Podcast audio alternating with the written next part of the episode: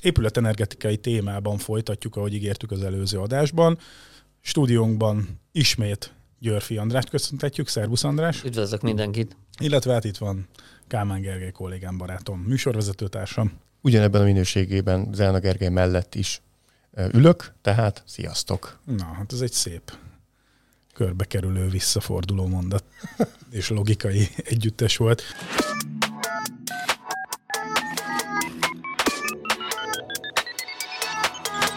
Még mielőtt folytatnánk a tematikát, amit megkezdtünk, egy helyreigazítást szeretnék indítványozni, ugyanis az egyik partnerünktől, egyben hallgatónktól kaptunk. Egyben vendégünktől, pontosan így igaz. Zalai Gábor, szervusz Gábor, köszöntünk az adásban.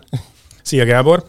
Tehát, hogy köszönjük szépen az észrevételt. Mi ugye visszanéztük az előző adást, és ott valóban az az alapkoncepció, hogy ott beszéltünk egy meg nem nevesített épülő rendszerről, ahol paralel az volt az ötlet, hogy 2 különböző fűtési technológiát alkalmazott volna, aztán nem alkalmazott a megálmodója ennek a projektnek, hogy tudjon kufárkodni az energia árakból fakadó előnyökkel, és kiküszöbölni a hátrányokat, illetve legyen redundancia a rendszerbe, hogyha bármi történik. Például, és lám, mikor ezt megálmodta, ahhoz képest néhány hónappal később, vagy egy évvel később bekövetkezett, még nem valóságként, de esetleges forgatókönyvként, hogy mondjuk a gázunk nincs, vagy nem olyan mértékben. Szóval ugye volt egy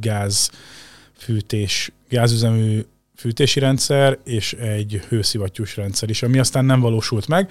Na, a lényeg az, hogy a Gábor erre vonatkozóan, vagy ide vonatkozóan írt nekünk egy levelet, Gergő, amit felelevenítenél, hogy ott miről is volt szó, vagy miről van szó. Igazából csak megemlítette a Gábor, hogy lehet ilyen rendszereket kifejezetten hatékonynak is tervezni. Ugye arra mutatott rá, hogy a Metrodomnál ezt csinálják tulajdonképpen, azokat az előnyöket vegyítik, hogy ott ugye nem csak fűtésről van szó, mint az általunk említett példánál, hanem ott hűtés-fűtés van minden lakásban, eleve társasházi méretekben csinálják mindezt, és mivel, hogy ott a hőszivattyú a hűtésre is, meg a fűtésre is, ott annyival csavarják meg a dolgot, hogy egy gázüzemű kazán is bekerül a rendszerbe, vagy a képletbe, lehet, hogy több egyébként, mert ugye társasházakról beszélünk, tehát viszonylag nagyobb rendszer, és a 0 fok alatti hőmérsékleten, amikor kint 0 fok alatt van, akkor ugye a gázkazánnal fűtenek, mert ilyenkor már nem elég hatékony a hőszivattyú. Tehát itt ilyen esetekben természetesen ez egy érdekes dolog, csak hát itt azt kell megfontolni a hallgatóinknak, hogy mekkora házat épít, mennyibe kerül mindkét rendszer kiépítése, és hogy ez mikor hozza vissza, és természetesen csak akkor fog ez jól kijönni, hogyha a hűtés is amúgy is a rendszer része, meg amúgy is tervezünk ilyet, és azt természetesen hőszivattyús alapon és vizes hőszivattyús alapon akarjuk megugrani, akkor lehet ilyenbe gondolkozni. Azért kíváncsi vagyok, mint ugye nálam is végül nem mentem el a hőszivattyú irányába, pont abból adódóan, hogy a ház nem elég nagy ahhoz, hogy azt a nagy befektetést visszahozza belátható időn belül. Itt is gondolom ugyanezek a történetek lehetnek, és már Andrásra nézek a hallgatóknak színesítve a képet, hogy válaszoljon nekem, és mentsen ki most azonnal. Igen. Meg ugye itt valószínűleg példában az is igaz, hogy ez egy korszerűbb házról volt szó, és mi az előző adásban próbáltuk úgy a negatív részét megfogni, hogy azok egy nem korszerű házak voltak. Tehát igen, azok már egy kádár kockákkal indult. Régebbi építésűek voltak, tehát itt azért erre gondolni kell, meg tudni kell, hogy ezek kicsi energiaigényű házak, vagy kisebbek. Tehát, hogy itt ő azért is tudta beépíteni ezt a hőszivattyús rendszert, mert elvel már valószínűleg egy korszerűbb házról van szó, tehát nem egy régi házról, ahol... Hát persze, ők ugye fejlesztik a sok emeletes, nagyon sok lakásos társasházakat. Sőt, mi több, hát ugye itt a közös adásunkból kiderült, hogy ők kifejezetten a magas technológiájú építkezés irányába mennek és innoválnak, ahol csak tudnak. Úgyhogy ott biztos, hogy hatékonyan működik ez a rendszer, csak hogy itt az előző adásban az volt próbáltuk a negatív részét megfogni, de például jól tud működni a hőszivattyús rendszer is, csak ugye megfelelő kiépítettséggel és korszerű házakban.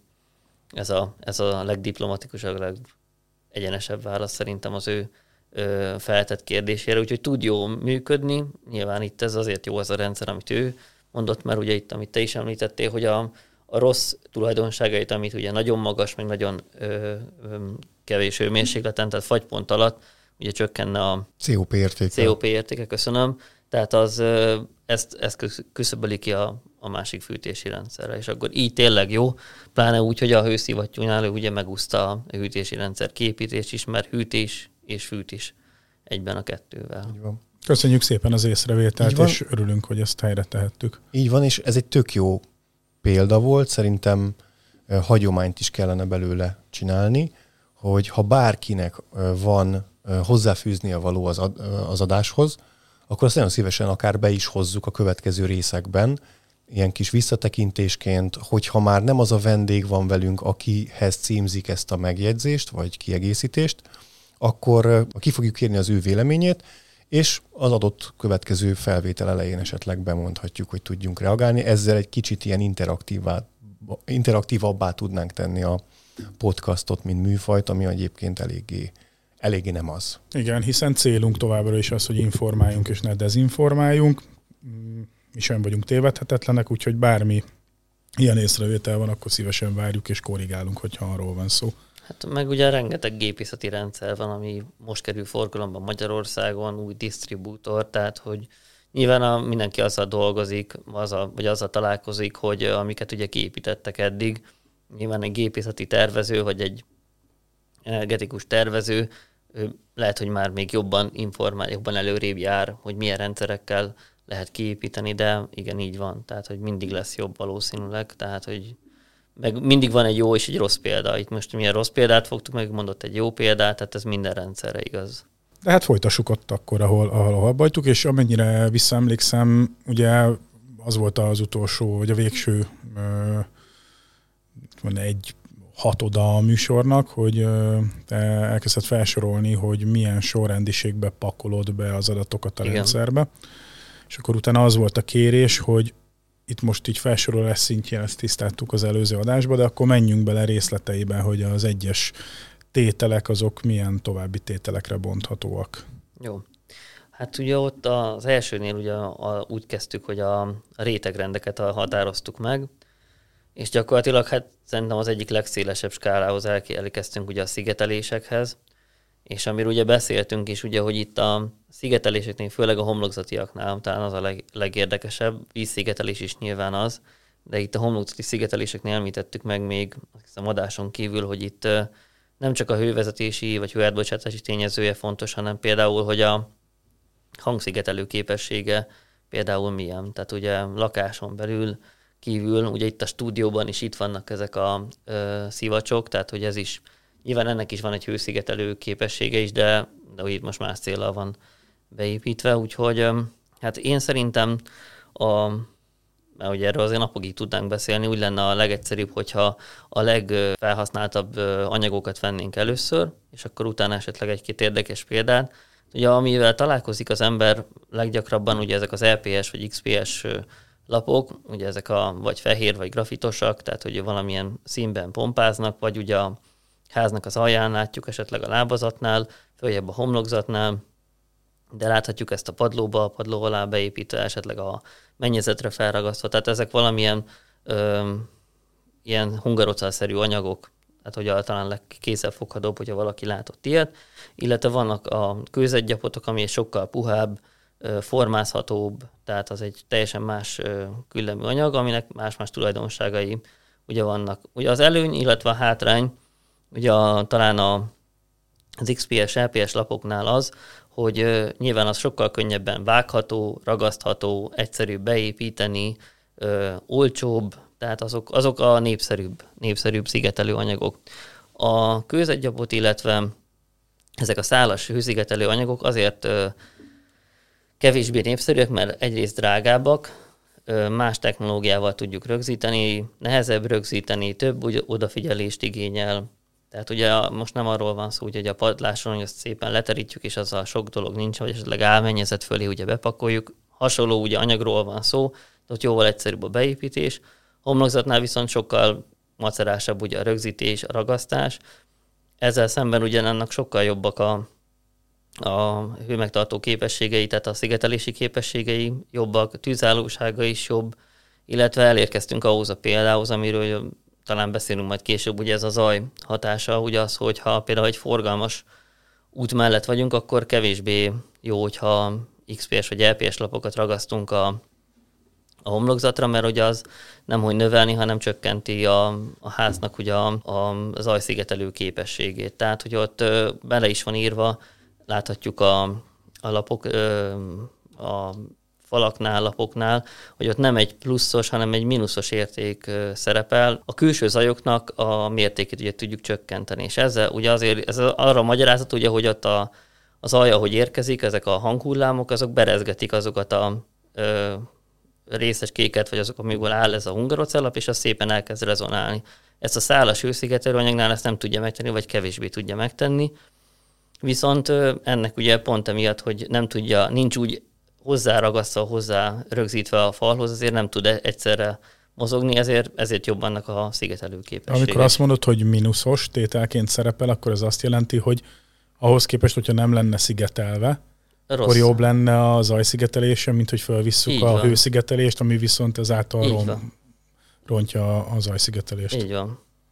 Na, hát ez nem elhanyagolható. És vajon ez mennyire szempont azoknál az építkezéseknél, amikor valamilyen forgalmas út mellett felújítják a faluházat. Ez egy ilyen nyitott kérdés. Igen. Csak ilyen teoretikus értelemben. Nem feltétlen teoretikus, mert nekik meg kell felelnie. Tehát, hogyha mondjuk oda megy az építési hatóság, és megméri a külső meg a belső zajnak a különbségét, és készítenek erről egy frekvenciaszűrt mérési jegyzőkönyvet, annak teljesülnie kell.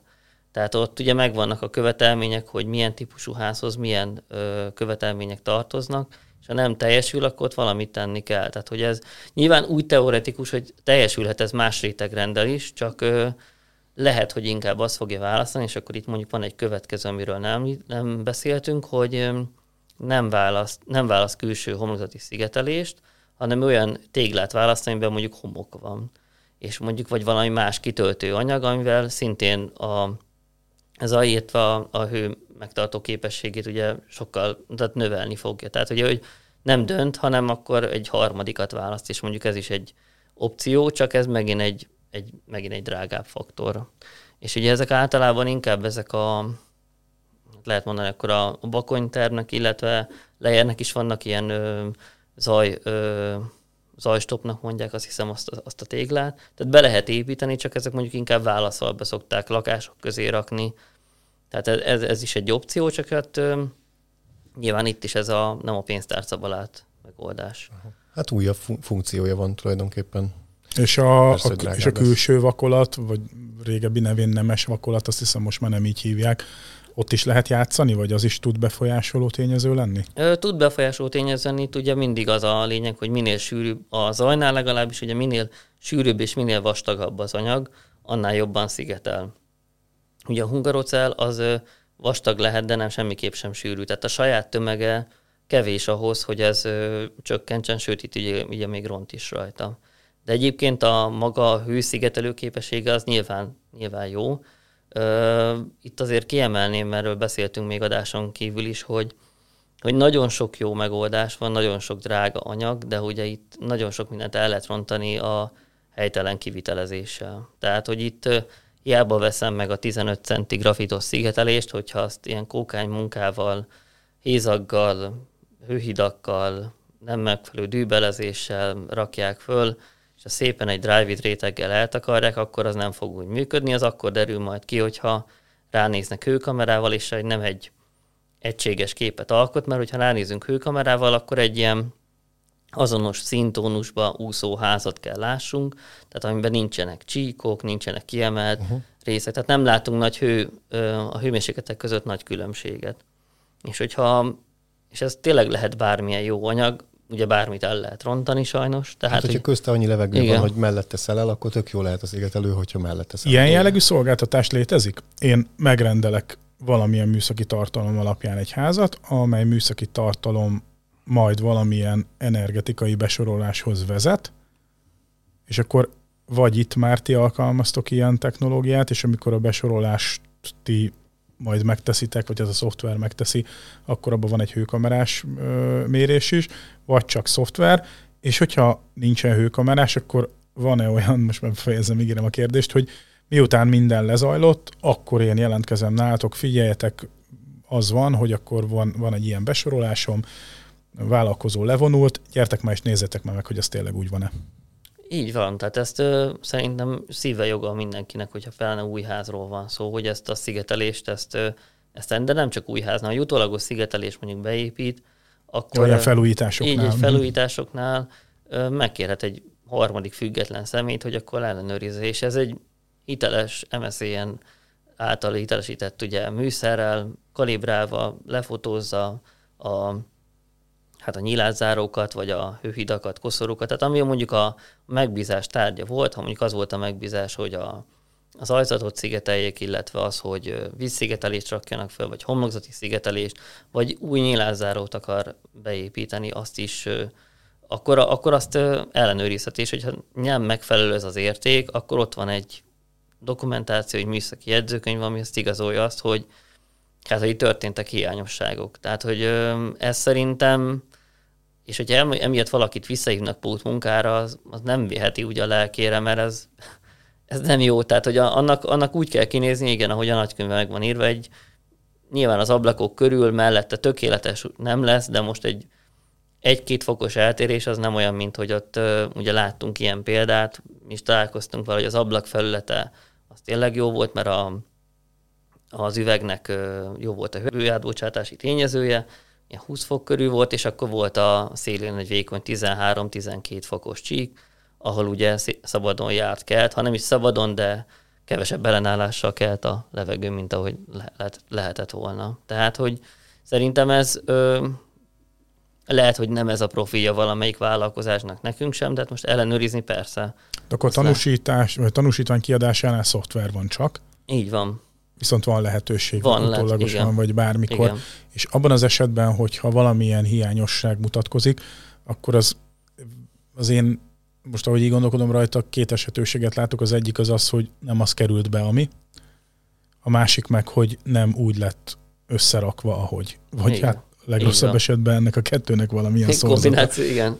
Hát ugye épülő diagnosztikai vizsgálatokat ugye rengetegen vállalnak, és ez is része. Tehát, hogy az hogy megfelelő ellenőrzi a minőséget, a beépítés minőségét, illetve az, hogy valóban az került be. Most ez nyilván úgy tudják ellenőrizni, hogy itt akkor valahol meg kell bontani. Tehát, hogy a hőkamerával kívülről megnézi, valami nem stimmel, ráközelít, vagy megnézi jobban azokat a részeket, esetleg beviszi azokat a paramétereket szoftveresen egy tanúsító program, vagy méretező programba, és akkor meg tudja nézni, hogy tényleg azzal a rétegrenddel, az a födém, az valóban ilyen kameraképet kell kiadjon, és hogyha mondjuk nem ezt kell kiadjon, illetve megjelenik más, amiről valószínűleg beszélünk majd, hogy párra lecsapódik, penész lesz, akkor ott valószínűleg tényleg az a kettő lesz, hogy vagy hanyagság van, vagy valami műszaki hiányosság, amit ugye nem tettek be a beépítéskor, vagy kevesebb, nem volt elég ragasztó, nem légréteg van a kettő között, lecsapódik a pára, vagy a fólia maradt el, a párazáró, vagy a pára áteresztő fólia, ugye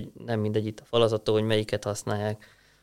Tényleg nem biztos, hogy szándékos ugye ez a dolog, mert ugye mindenki, vagy hát sokan hibázhatnak, de ugye nyilván ezeket javítani kell, mert sajnos ami be van építve, és ott mondjuk a pára megjelenik, az úgy vagy nem megoldott a szellőzése, vagy nagyon lassan fog az kiszellőzni, és ez a visszatérő probléma lesz főleg egy téli hónapban, hogy az ott a sarokban, vagy a plafonon, vagy valamilyen, vagy esetleg olyan hidegebb északi homlokzaton megjelenik egy nem kívánt folt, és az egyre nagyobb lesz. Na azért jutott ez csak eszembe, mert nagyon régóta már így a közhiedelemnek az egyik, vagy egy ilyen tárgya ez, hogy ez lett belőle kispórolva, az lett belőle kispórolva, nem úgy lett felépítve. Tehát, hogy nem ezt azért mindannyian hallottatok már ilyen történeteket. Meg ugye pont erre az építőiparnak a fokozott tempója miatt nem biztos, hogy lehet, hogy minden adott volt ahhoz, csak idő kellett volna. Például ahhoz kellett volna idő, hogy felhúzzák a falakat, és a cementnek, a téglának, mindennek van egy lead egy bizonyos víz és pára mennyiséget, és hogyha arra rögtön rárakom azt például a niketszát, ami nem tudja, nem lélegzik úgy, mint mondjuk egy szálas hőszigetelőanyag, akkor az be fogod párásodni.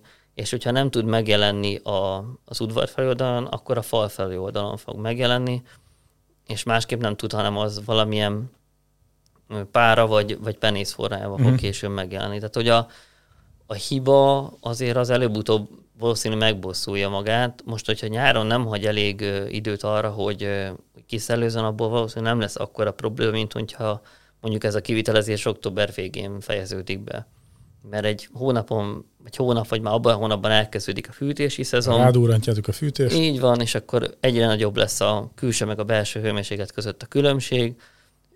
Elkezdik mosni, teregetni, nem szellőztetnek rendesen, és akkor gyakorlatilag van egy új ház, és akkor azt hiszi, hogy valami baj van. Nyilván baj is van, csak ugye egyből a kivitelezőre, vagy esetleg a tervezőre tereli a hibát, és lehet, hogy egyébként a tervezés meg a kivitelezésnek ez a része is tökéletes volt, csak az nem volt meg, hogy ugye ez a karácsonyra be akarok költözni, tipikus mondat, ugye, hogy a megrendelőtől, és akkor jó, nem emiatt, de ugye sürgetik, mindenki nyilván túl akar lenni rajta, és akkor ennek ilyen hozadékai is lehetnek többek között. Ő pedig egy karácsonyt nem igazán jó eltölteni egy teljesen új házban. Tehát, hogy ott nincs minden kéznél, dobozokból kell előkeresni azokat a dolgokat, amiket egyébként egy fiókból előrántunk bármikor egy olyan lakásból, amiben élünk évek óta. Na mindegy, ez egy másik téma.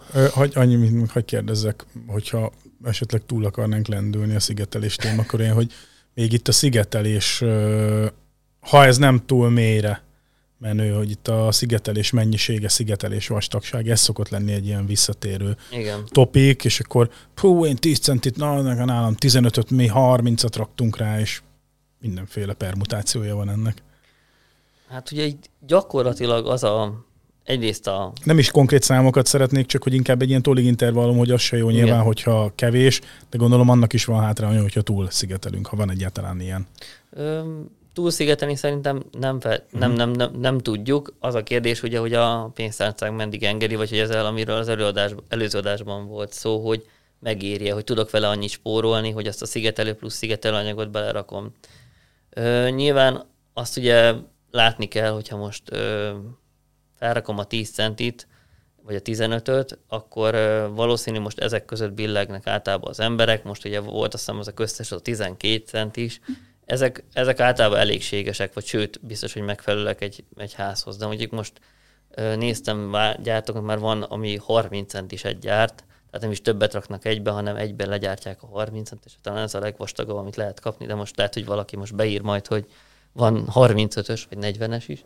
De hát ezekhez a passzív házakhoz, meg az újakhoz már előszeretettel rakják a 20 centi fölötti szigeteléseket. Tehát, hogy maximum nyilván nincsen itt, ugye már az a rögzítés, meg a stb. Az ugye technológia kérdése, hogy ezt hogy oldják meg. Alulszigetelni, hát ugye a legrosszabb ugye az a semmi, vagy ugye, hogyha, amiről megint beszéltünk, ugye, hogy nem tud, vagy nem akar beépíteni szigetelést, és akkor eleve olyan falazatot választ, aminek mondjuk jobb ez a képessége, vagy esetleg más valami anyaggal van kombinálva, illetve van az, amiről ugye nem beszéltünk, ami ritka eset, de mondjuk társasháznak nem lehetséges, hogy belülről szigetelünk. Tehát, hogy nem tud megegyezni a 12-ből 6 befizeti a közös költséget, a másik 6-tól elég kikönyörögni, és akkor nem tudnak megegyezni, hogy akkor ez egyébként jó lenne egy fűtéskorszerűsítés, meg egy szigetelés is, ezért ő a komfortját valahogy biztosítani szeretné, költözni nem tud, ezért hát az életteréből veszel egy bizonyos szeletet, ami gyakorlatilag majdnem az rétegrend, ami kívülre is kerül, tehát belőle is legalább rak 5-8 centit, egy gipszkartonnal elválasztja. Csak ugye itt ezzel kapcsolatban ugye ez a zaj szigetelés miatt is, a szomszédok miatt is szokták ezt alkalmazni. Most a hőszigetelés és a zaj mellett is, hogy itt a legnagyobb probléma az, hogyha fölrakom a szigetelést, akkor arra nem tudok egy konyhabútort fölrakni, ott ugye azt nem tudom berakni a fürdőszobában, mert ott még több pára van, akkor hova veszetem el, akkor jobban kell szigetelnem. Tehát ezek mind olyan plusz költségek és rétegrendek, amiket, hát az akkor jó ötletnek tűnt, tehát hogy de jó lesz, beszigeteljük belül a házat, de ugye ott vannak a villanyvezetékek, a közművek, tehát minden olyan dolog, hogyha bármi történik, akkor... Végén az 56 négyzetméteres lakásból lesz 46. Igen. Elszigeteled. Ilyenből én, amivel egyre többször találkozok ilyen felmérések során, ezek a mennyezeti, főleg panelekben mennyezett szigetelések, amivel több legyet ütnek egy csapásra. Tehát egyrészt ugye a fölülről jövő zajnak igen. is ellent állnak. A felső lakószindróma. A felső lakószindróma, igen. Ez jó. De azon kívül ugye az új villamos kábelezést ott oldják meg, a klímának a csövezését ott oldják meg, az ilyen süllyesztett spotoknak, LED szalagoknak találnak helyet ugye az álmennyezetben, és akkor egy ilyen újfajta világítási megoldást tudnak oda beálmodni, ami egyébként a vasbetonnak a megmunkálhatóságának igen, az eredményeképpen nem nagyon opciós más módon. Tehát én azt látom egyre többen, hogy ehhez nyúlnak rendszeresen, hogy így belülről szigetelnek, de itt nem csak szigetelnek. Tehát persze, itt sok minden meg lehet oldani, csak az, amikor a függőleges falra rakjuk, akkor ugye az problémás. Tehát, hogy az igen, lehet, ott a négyzetmétert igen, csökkenti az életterünket.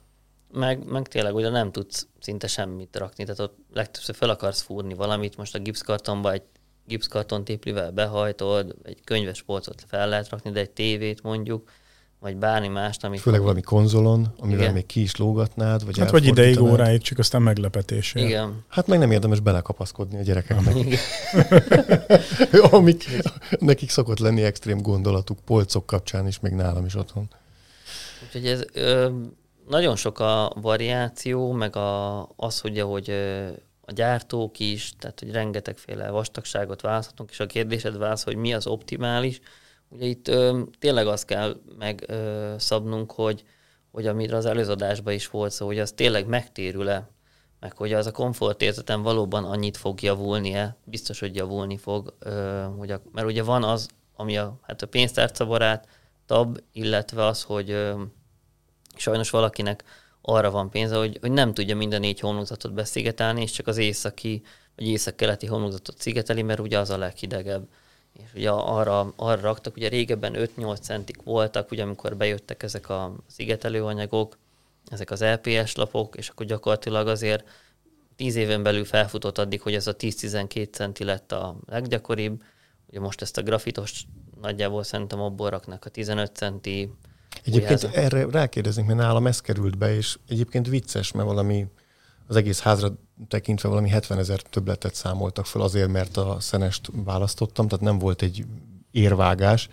Mi a különbség a szenes meg a nem szenes között? Hát ugye annyi, hogy tényleg jobb, tehát hogy jobb a hőszigetelő képessége. Tehát ez a legnagyobb különbség, tehát a sima EPS-hez képest, és ugye ezt nem lehet ezen spórolni, de ugye itt milliós tételről van szó, ugye a teljes költséget nézzük, és a sima lapot ugyanúgy felragasztják, ugyanazzal a mennyiséggel, ugyanúgy drájvitolják, ugyanúgy színezik, tehát hogy ugyanazt a költséget, fajlagos költséget kifizeted a úgymond sima EPS lapra is, meg a grafitosra is. De a grafitosnak jobb a tulajdonság. Nálatok mennyi van, Ergő, azt tudod? Hogy fú, én nem tudom. 15 biztos, vagy 15. Igen? Ezt te jobban tudod, te látod. Hát 15...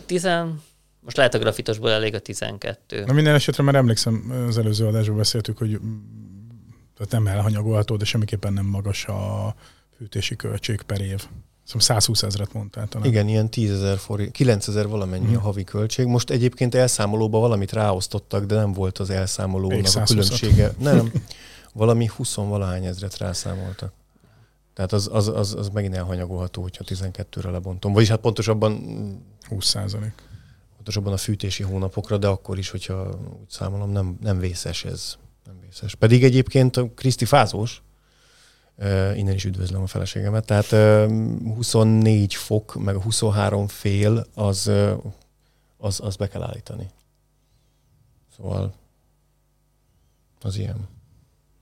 És ugye ezeket, amiről ugye volt szó, hogy azért nem feltétlenül rossz ez a LPS vagy XPS lap, és valahol csak azt lehet rakni például ugye, hogyha a padlóra rakjuk, és ugye itt is a fázóság, ez egy jó tétel itt, mert gyakorlatilag a lenti, hogyha van egy pincém a ház alatt, vagy hogy csak a simán talajon fekvő padlóról van szó, akkor azért jobb, hogyha mondjuk ott a padlóban nem sporolom el azt a lépésálló szigetelést, és például ezt a lakások között előszeretettel el szokták spórolni, és nem a lakásoknál nem feltétlen fáznak, hanem ott jönnek ki ezek a kopogó hangok, hogy ott vagy be sem építették, vagy mondjuk egy pár centi lett az 5 centi helyett, mondjuk 2 lett az 5 helyett, és akkor ott már más az áthallás a szomszédokhoz ahhoz képest. Megszámolod, hogy hány villa, meg hány kés esett le az asztalról.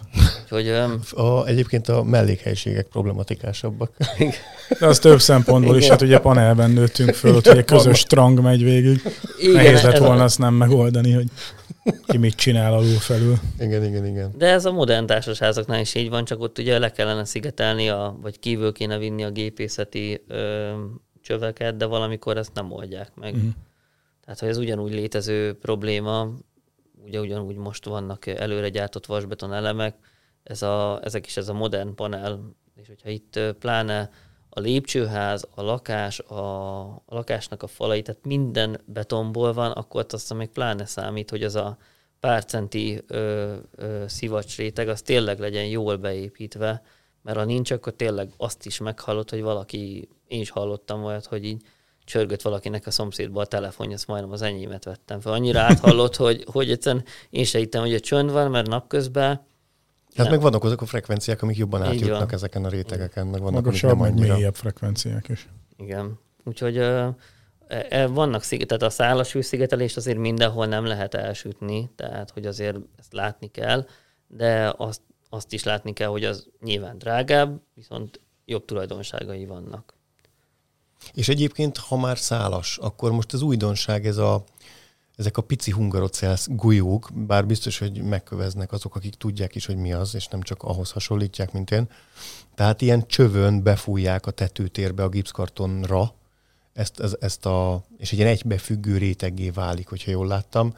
Ez is egy újfajta technológia, nem? Igen, meg van ugyanez papírban is. Tehát, hogy exudálnak papírt, és akkor ugye tűzállóságát megoldják valamilyen adalékanyaggal, most én sem tudom megmondani pontosan mivel ebből, azért mert van, azt hiszem, hát az éminek a listát kéne megnézni, ugye ott ugye Magyarországon engedélyeztetni kell, csak azt építhetsz be, de ebből már van többféle igen ilyen innovatív technológia, aminek egyébként elég jó a hőátbocsátási tényezője is. Ezek gyakorlatilag olyan, mint egy zsalu, megcsinálják a gerendák között, meg talán a koszorúnál raknak én sem vagy nem tudom pontosan a technológia, hogy van, de úgy, ahogy mondod, hogy a szélei be vannak határolva, és utána egy magas nyomáson szépen ezt behúzzák az egészet, és ez egy formázható szigetelés, és arra ráraknak egy USB vagy bármilyen lapot, hogy lehessen rajta járni. Tehát ez létezik, tehát már van több ilyen, főleg bár homlokzatban is azt hiszem megcsináltak egy ilyen valamilyen papírhoz hasonló szigetelést. Biztos, hogy mi le vagyunk ragadva most ennél a két példánál, de ugye rengeteg olyan van, meg természetes anyagokat is, ugye régen ugye náddal, meg ugye ezzel a vakolattal, amit mondtál, nagyon sokat segítettek azon, ugye a perlit vakolattal, abban is zsákban összekeverték, fölrakták, ugye 6-7 centi vastagon, nem volt más, vagy azzal az ugye 70-es, 80-as, vagy még korábban abban az években ugye ezekkel zsákszámra hozták, és akkor azt úgy kézzel dolgozták be. Tehát ugye ezek működnek, meg nyilván ott ugye ebből is van valamilyen vita, nem is tudom, az egyik barátom foglalkozott a témával, hogy ezek a szalmabálából készített házak, vagy Nagy Nelson azt hiszem most lehet, hogy tudták, vagy akarták engedélyeztetni, de itt most volt 2 feltaláló, és most azok harcolnak, hogy kitalálta föl. Hát te kismaladsz. Igen. Úgyhogy... Mondjuk, hogyha abból a példából indulunk ki, akkor ne építsünk szalmabálából házat, mert aztán jön a farka. Ja, úgyhogy... Úgyhogy nem azt mondom, hogy bármi, hát ugye amiről nem volt szó, hogy ezek a régi vályokházak. Uh-huh. És talán ugye itt ez egy jó példa arra, mert már a kádárkocka nem vályokból van, amik vegyes falozatú, tehát lehet abból volt aztán vályok tégla is. Hát ami jutott bele, nem? Azért ott könnyen, mit tudom én, ha valaki a vasútnál dolgozott, akkor ottani nyersanyag. Talpfák. Igen, minden. Pontosan. Tehát, hogy itt, ami itt a szigetelésnél figyelni kell, és főleg aki kevésbé új, vagy olyan házban, akik nem tudja, hogy milyen a falazata, oda mindenképp valami olyan lélegző anyagot kell rakni, ami jobb a szálas hőszigetelés, mint a sima LPS lap, mert hogyha azt rárakja, az biztos, hogy nem fog lélegezni, és ott bent elkezdi teregetni a ruhát, ugye bennél egy család, ugye mi is, bocsátunk ki magunkat. Tehát ez elkezd élni a ház, akkor ott ugye meg fognak jelenni. És ugye talán itt át is tudunk kötni jól a következőre, a nyílászárókra is, hogy ugyanaz jelenik meg, hogy mondjuk le volt már szigetelve a ház, megvolt minden, és ugye kicserélték mondjuk a faablakokat, vagy a régi, akkor ne fa, mert az nem jó példa, hogyha a fa az rossz, akkor valaki ezt fogja kiolvasni belőle. Tehát a rossz ablakot lecserélte jóra, és az lett belőle, hogy megjelent a penész. És ugye ez azért volt, mert ugye annak volt egy természetes szellőzése annak a háznak, úgy természetes, hogy ugye volt egy kis, nem volt teljesen berakva, normálisan. Nem volt passzés. Igen. Vagy ugye szigetelés nem volt nyilván körbeépítve, az UV már megette, kicsit összeaszalódott az a faablak, és ugye volt egy szellőzése, lehet, hogy nem húzott be, nem volt szeles, csak hogy már megoldódott ez a légcsere szám így anuálisan, lehet így fogalmazni, és berakták jól, beépítették a műanyag nyilázzárókat, vagy az újfajta fa nyilázzárókat, és egyszerűen megjelent ez. És ennek az az oka, hogy a szellőzés ugye nem valósult meg, és az a pár, ami ott az a levegőcsere, ami ott megtörtént, az most nem történt meg. És akkor így úgy most vagy azt, hát ugye most már rajta van a szigetel, és leszedni nem fogják, akkor vagy valamilyen páratlanító gépet beszerelnek, ugye ez főleg a téli hónapokra érvényes. Horror. Igen. Ha valami zajhátarommal jár, akkor a páratlanító. Igen. Hát az egy centrifugát beraknunk a nappaliba. Igen. És akkor bizonyos időközönként, attól függ mekkora a tartály, ezt folyamatosan cserélgeted. Igen. Nem, egyébként én most néztem egy gyártót, azt konkrétan rá lehet kötni vízcsőre. És akkor mehet a csatornába közvetlen, a vízhálózatra, igen. Hát az biztos, hogy nem jó ez a magas páratartalom, meg azt nem csak a falon, hát te is érzed azt, hogy hát az az életminőségedet rontja. Én nem értem ilyenben, szóval nem tudom, hogy kézenfoghatóan milyen, csak hogy láttam a következményeket, meg egy csomó olyan, ugye ott van fixen egy ilyen szobabútorként díszelek, hogy akkor ott az ugye főleg fűtési szezonban ugye működik. Mert nyáron kinyitod az ablakot, vagy mindig bukóra van téve, akkor az így ez simán megoldott a szellőzés. Ugye utána meg sokan azt választják, hogy akkor eleve vannak olyan nyílászárók, amiken ugye ez a természetes szellőzés már megvalósul, tehát vannak rajta ezek a szellőzők, kis régések, el lehet húzni, visszarakni, tehát hogy... Hát sőt, a modern nyílászárókon van egy olyan állás, hogyha csak egy nagyon picit billentjük meg, és ott így meg van, is áll, akkor ott van tulajdonképpen egy áteresztés. Igen, és ugye erre figyelni kell, hogy az egy téglaháznál, ahol ugye gyakorlatilag a vályok, vagy valamilyen, ami fel tudná venni ezt a párát, mondjuk nincsen meg, oda nyugodtan lehet LPS-t rakni. De hogyha egy régi vályokházat, vagy valamilyen vegyes falat szeretnénk szigetelni, és mondjuk van rá mód, akkor inkább ne azt az LPS lapot választjuk, hanem valami más, mert akkor azért megoldunk vele hosszú távon több ilyen problémát, vagy megelőzünk pontosabban. És mi van az új építésekkel? Tehát, hogyha el akarunk rugaszkodni a tégla plusz szigetelőanyag kombójától, mert ugye persze, amikor felújítünk, akkor azért nem nagyon szoktuk újraépíteni a falat, ez logikus. De ha újat építünk, és itt visszautalnék egy régebbi adásunkra, ahol arról volt szó, hogy vannak olyan megoldások, hogy nagyon-nagyon nagy elemekből építik a falat, majd ezekbe még egyébként szigetelő anyagot injektálnak középre, vagy akár több réteget. És milyen más opcióink vannak, hogyha nincs tégla és szigetelés, hanem újat akarunk is. Hát ez egy opció, amit te mondtál, például, hogy vannak ilyen előre gyártott szendvicspanelek, amiben ugye beleépítik már eleve úgy a zsalúba, már belerakják ezt a szigetelő anyagot. Most lehet, hogy ahogy beton, szigetelőanyag, megint beton, tehát egy 4 vagy 5 féle réteg van, ez nagyon gyártótól függő, meg ugye méretezés függő, hogy akkor most miért szeretnék, ezt te is meghatározhatod árban is, meg ugye az, hogy a szabványnak megfelel is, illetve a követelményeknek meg fog felelni, az biztos, de ott is ugye ott el lehet rugaszkodni. Ez az, amit ugye beszéltünk még, ami téglafal, de valamivel ugye töltve van, úgymond, de ezekre jellemzően valamilyen hobok, vagy valamilyen extrudált anyaggal, utólagosan. Például volt, mondjuk a szintén zaj probléma volt, hogy nem akarták bevállalni ezt a plusz réteget a falra, és hogy ki lehet ezt próbálni, hogy egy lyukacsos sima téglába, hogy kinyeknyálnának valami anyagot, és így hát én úgy feltettem a kezem, hogy nyilván meg lehet próbálni, tehát hogy az mennyire lesz homogén, nem tudom, hogy az injektálásos utólag ugye lehet ugye vízszigetelést, ilyeneket beépíteni, valahol kell is, ugye, mert a kapilárisakon szépen felszivárog a víz, erről nem beszéltünk, ugye, hogy a lábazati szigetelés az a víz ellen is van, nem csak a hőveszteség miatt is, tehát ugye azokat meg ugye a bitumenes lemezeket, azokat is beépítik, de ugye ezt a tetőnél is láthatjuk. Tehát ugye ezeket valahol muszáj ugye utólagosan ugye beépíteni az új házaknál. Ez jellemzően ez szerintem a legjellemzőbb, hogyha van egy kerámia vagy bármilyen falazat, akkor az valamilyen töltőanyaggal, ugye technológiától függően meg van töltve, vagy ez az előre gyártott panelek vannak, ami tényleg panel, úgy is adják el, és abba van belerakva maga a szigetelőanyag, vagy választom az utólagos szigetelést kívülre, illetve belülre, valahol mind a kettőt. Uh-huh.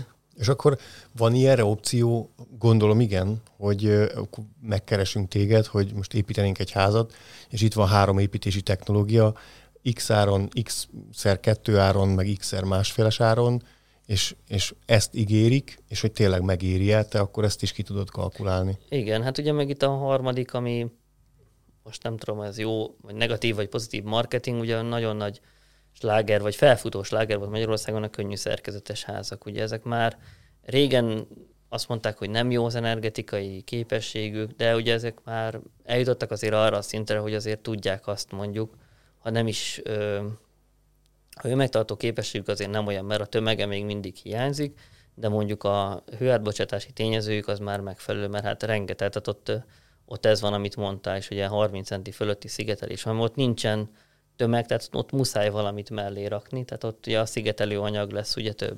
Viszont a jelenlegi fa, illetve szigetelés árak mellett már, ha azt mondod, hogy egy könnyű szerkezetes szeretnél, most lehet, hogy azért megint valaki meg fog kövezni, biztos azt mondják, hogy de ki lehet hozni olcsóbban, akkor már most már szerintem nem biztos, hogy annyira exakt a döntés, hogy te egy könnyű szerkezetes házzal valóban a beépítési, meg egyéb költséged az kevesebb lesz. Ott még a sebesség lehet egy így van, szempont. Az viszont extra gyors, mert ott, hogyha megvan az alapozás, és mondjuk de ilyen a vasbetonnak az előre gyártott elemei is, hogy gyakorlatilag kihozzák, összedarúzzák neked, összehegeztik. Így van, a Lejjelnek például tudtommal van ilyen, mi most ugye lesz pincerész is, jelentős, meg funkcióját tekintve, és nem csak méretét, és akkor számításba vettük, hogy a Lejjelnek ezt az új technológiáját alkalmaznánk, de azért ott azt ki kell fizetni. Így van. Ez nem akarok pontos, sőt közelítő költségvetésekbe se bocsájtkozni, de többszöröse volt a hagyományos zsalús technológiának. Így van, de úgy ott a sebesség meg... De úgy gyorsan kész van, igen. És így az egész házadat meg tudnád abból építeni. Na, könnyű szerkezetesekre nem feltétlenül mennék el most kifejezetten ebbe a témába, meg tervezünk is egyébként ilyen topikot feldolgozni majd itt a podcast keretein belül, de hogy nekem mindig egy olyan gondolatiságom is van a könnyű szerkezetes, és nem mellett, hanem ellen, hogy az egy építkezés, vagy egy ingatlannak a létrehozása, az mindig egyfajta befektetés is. És én azt nem tudom megmondani, hogy mennyire lesz értékálló egy könnyű szerkezetes lakás a későbbiekben. Vagy akár abban a pillanatban is, hogy elkészül, tehát hogy hova árazza be a piac. Mert én azt látom, hogy itthon azért még túlnyomó részt inkább... Tehát nem is ellenvélemények, de szkepticizmus övezi a könnyű szerkezetes ingatlanokat. Az biztos, hogy a régieket nagyon alul értékelik, most lehet, hogy joggal vagy nem joggal, de ezeket az újakat már azért szerintem oda sorolják, már nem mondjuk ingatlan értékbeeslő, mint mondjuk egy téglaházat. Hát igen, mondjuk egy ilyen rönkház azért az már értékbeeslő. Az egy speciális dolog, igen. Tehát hogy ott nem is feltétlenül, ott a rönkház mi volt az, ami, sőt, tehát azért azt felépíteni elég borsos. Na de figyeljetek, érintettük a nyílászárókat, aztán valahogy visszakanyarodtunk az építőanyaghoz, meg a szigeteléshez. Szóval a nyílászárókról beszéljünk már még egy picit. Egyrészt ugye itt különböző anyagok vannak, meg mindenféle rétegek, 2 rétegű, 3 rétegű, lehet, hogy most már van 4 rétegű ablak, és nem tudom pontosan. Ezekről, hogyha lehet pár szóban, kezdjük talán az anyagfelhasználásnál. Ugye te utaltál is erre, hogy még véletlenül se szeretnéd leértékelni a fát. Tehát ugye mi van? Fa, műanyag, Fém. Meg alumínium, vagy fém, illetve ezeknek van mindenféle kombinációja, mert a műanyagot azt előszeretettel ilyen fémfrémekkel kívülről illetik, meg hát van gondolom más megoldás is. Igen. Hát itt is ugye nagyon sok gyártó van, és ugye ahogy azért is mondtam azt, hogy a fa szerintem is nagyon esztétikus, tehát hogy de ugye drága is, tehát hogy azt tegyük hozzá, és azzal foglalkozni is kell előbb-utóbb. Tehát hogyha le van kezelve jól, azért az UV Magyarországon sem kisebb, mint máshol, sőt, azért itt nálunk azért nem kicsi azért az UV hatás a hosszúsági és hosszúsági köröken főleg. Tehát ha azt nézzük, hogy földrajzilag hol vagyunk, akkor ugye az eléggé kitett ennek a... De ez ugyanúgy igaz a műanyagra is. És ugye itt a külső hőmérsékleteknek, párának, csapadéknak, hőingadozásnak, minden azért ennek ellen kell állni. Itt is a műanyag is ugye meg tud sárgulni, tehát az is egy előbb-utóbb ugye eznek a... Sárgát kell választani. Így van. Vagy nem kell levenni ugye a matricázást kívülről, mert utána az... Ja, és akkor eljutunk a kanapéfóliázásig. Igen. Egyébként én ezt elkövettem, ezt a hibát. Hogy? Hát, hogy nem vettem le időben, és ráégett, a nap ráégette. És, de tudatosan nem vetted le időben? Nem, fogalmam sem volt. Hát azt se tudtam a világomat ott az építkezés elején, közepén. Tehát, hogy manapság már máshogyan állnék dolgokhoz, az biztos. Jó, hát köszi, de aztán sikerült. Esetleg műanyag lesz a vége. Aztán sikerült 2 nap alatt nagyon-nagyon óvatos munkával szerintem az utolsó pillanatokban úgy eltávolítani, hogy nyoma sincs. Igen. De kemény, 2 napos, nagyon idegörlő. Bár igazából lehet ezt másik oldalról is, tehát ez is... Hogyha... Tapasztalat, ennyivel több vagy. Igen. Hát ott osztott, tehát másoknak már tudsz példával szolgálni. Szedjétek le időben. Szóval, hogy fa, műanyag és fém, akkor igen, mondtad, hogy kezelni kell, meg drága, de egyébként esztétikus. Abban az irányból közelítsük meg, mert az, hogy most kinek milyen lehetősége vannak anyagilag, az nyilván meghatározza, meg kinek mi tetszik és mi nem tetszik, hogy néz ki az összkép, és ebből fakadóan, de hogy energetikai szempontból, szigetelés szempontjából van különbség, vagy mindenből meg tudsz venni olyat, ami jól tud működni.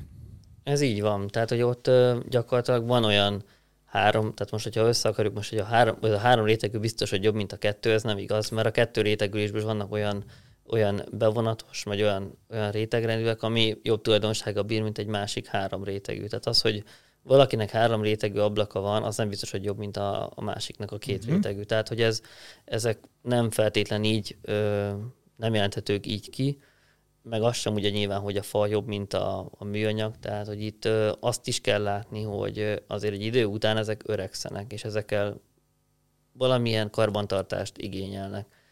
A fát, most a műanyagot nem tudod karbantartani. Hát úgy tudom, hogy ott utánállítgatni kell. Igen, ugye, hogy meg gyakorlatilag ott ugye az a régi, ezt akartam mondani, szembe jutott, hogy vannak ezek a régi fa keretes ablakok, és akkor azokat előszeretettel kiveszik, és felújítatják, mert egyébként olyan szépen, meg olyan jól meg tudják oldani, hogy ugyanazt az ablakot visszarakod, és nem fog úgy telni, tehát nem fogja átengedni, és nagyon, tehát hogy mondjuk egy műemléknél, vagy bármi másnál, ahol mondjuk kevés a lehetőség arra, hogy mondjuk a fát műanyagra cseréld, nem is akarod, mert az úgy jobban passzolna hozzá, csak itt is az a gazdasági döntés jön, hogy akkor elviszik az ablakokat, és akkor addig nincs ablakod, tehát azt fel kell újítatni, ugye nagyon szép lesz, de hogy ezt ki tudja megtenni, és akkor bemondanak egy olyan árat, hogy akkor inkább azt mondod, hogy akkor mérjék fel, és akkor hozzák a műanyag ablakot. Tehát ugye itt van ugye a fém ablakok, ott is ugye állítgatni ugye kell azért, hogy ott a hőtágulás, tágul, szűkül, tehát mindig azért van benne egy játék, de itt most nézhetjük, itt is van egy stúdióban egy műanyag ajtó, meg minden, hogy ezek is azért elég időtálló darabok, tehát hogy ez egy jó darabig valószínű ajtó lesz, hogy a normálisan funkciójában megfelelően van használva, akkor ez valószínűleg 10-15 évig nem kell kicserélni majd. Ugye az a kérdés, hogy itt a gumírozás, amiben az üveg van, azt mondjuk mennyire fogja bírni, meg ott mennyire lesz időtálló, milyen minőségben van összerakva. Tehát akkor azt mondod, hogy anyagában majdnem mindegy, hogy mit választunk, hogyha technológiájában az megfelelően van előállítva, illetve megfelelően rétegződik, és karban van tartva, akkor nem fog jobban ereszteni A, vagy B, vagy C. Így van. Meg ugye az, hogy ahova beépítem, azt mondjuk mennyire minőségileg van megoldva itt is, hogy például körbe van szigetelve normálisan az ajtónak, illetve az ablaknak.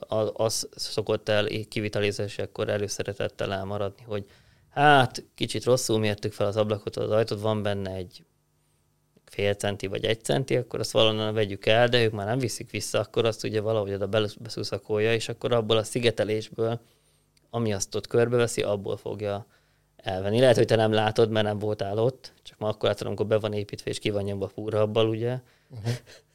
Ugye ezeket az univerzális megoldás, a jó púrhab. Ezek a sziló. Meg a sziló, így van, ezek testvérek. Tehát, hogy itt is ugyanaz, ami a szigetelésnél is elhangzott, hogy te most megveheted a 3 rétegű, illóbevonatos, nem tudom, többféle gázzal feltöltött ablakod, hogyha azt ott elcseszték. Megpúrhabozzák a szélet.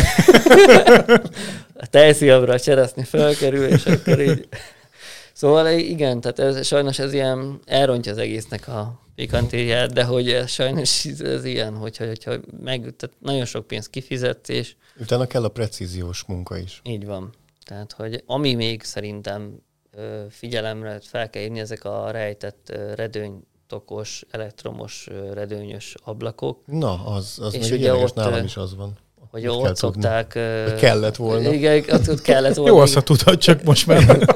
Hogy ott szokott elmaradni, ugye, hogy annak ugye ott is előre kizsalúzzák annak a helyét. Uh-huh. Ugye nagyon sok beépítési technológia ott is elmarad általában ennek a redőnytoknak a belső szigetelése. És akkor úgy rakja be, utána meg ugye ráhúzzák azt a szigetelést, itt is többféle megoldás van, de a lényeg az, hogy ott is, hogy ahova beépíti a redőnyt, hogy de kéne egy 6-7 centi, attól függ milyen, 10 centi, attól függ milyen anyagot választ, azt belülről is szigetelnie kellene, mert annak a beton résznek a szigetelését megoldania, és ez, hogyha elmarad, akkor érezheted azt, hogy akkor igen, ott az ablaknak az a felőli, a felső rétege, ott az kevésbé fog szigetelni, mint a többi. Uh-huh. És ez valószínűleg annak az eredménye, hogy ott az a szigetelés vagy nem, hát rosszabb esetben nincs, vagy nem megfelelő vastagságú, vagy nem jól... De kívül szoktam látni az ilyen beépített redőnyöknek a szigetelését. Tehát van, úgy hozzák már ki ezt a redőnytokot, hogy van rajta kívül egy néhány centis szigetelés. Igen, de ahova berakják, abba mögötte is kellene. Igen, igen. Hát azt nem tudom, azt szét kell kapni, megnézni, hogy beraktak-e oda valamit. Hát oda. Vagy... egy hőkamerás körképet. Majd az lehet, hogy ott még árulkodóbb, hogyha belülről nézel kifelé, mert kívülről lehet, hogy nem látod, hanem amikor belülről nézed a kamerával. Hogy az ott az ablak fölött igen, az hidegebb lesz. Igen. Már csak te ilyen energianáci vagy. Az, most, hogyha te itt elkezdesz hőkamerázni, és esetleg találsz valamit, akkor megbolondulsz. Igen, ez a tudatlanság áldásos egyébként sokszor, tehát, hogy így... Boldogok a lelki szegények. Add már kölcsön ezt a kamerát. Hagy őrítsem meg magamat. A kamerát egyébként. Egyik hétvégén gondolt. Figyelj, na én megajánlom, bérlek neked ajándékból. Kicsinálnám, mindenki lesz szívesen. Jó, tehát akkor még annyi itt a rétegekről, hogy 2 réteg, 3 réteg, 4 rétegű üveg, mindenféle gázzal feltöltve, akkor csodálatos megoldások vannak. Itt is igaz az, hogy egy bizonyos ideig ez kielégítő, és akkor onnantól kezdve az utolsó 10-20% energia megtakarításért fizetett ki a 200%-os árat. Igen, ugye itt az üvegnek most a megfelelés az egy. Ugye minél kisebb ez az érték, amit ugye látunk, hogy mennyi a üvegnek a hőátbecsetési tényező, de ez a másikra is igaz, annál jobb. Most ugye ez az 1,, meg 1,15-ös érték, ennél kell ugye kisebbnek lenni ennek. Hogyha most cseréljük a nyílászárót, akkor nem kell erre törekedni, meg nem is minden gyártó törekszik erre, tehát most is vannak olyan nyílászárok, amik 1,8-ak, és teljesen jól működnek. Tehát nem kell az 1,, vagy 1,0, vagy 0,8-as ablakot megvenni, nyilván az új háznál megveszed, meg be is akarod építeni, de mondjuk egy homlokzati felújításnak a része, mondjuk a nyílászáró csere is, oda nem, tehát nem kell, nem fogsz ezzel igen annyit megspórolni, hogy most te a nem tudom hány rétegű üveges, milyen bevonatos üveget fogod beépíteni, mert egyszerűen nem fogsz vele annyit spórolni.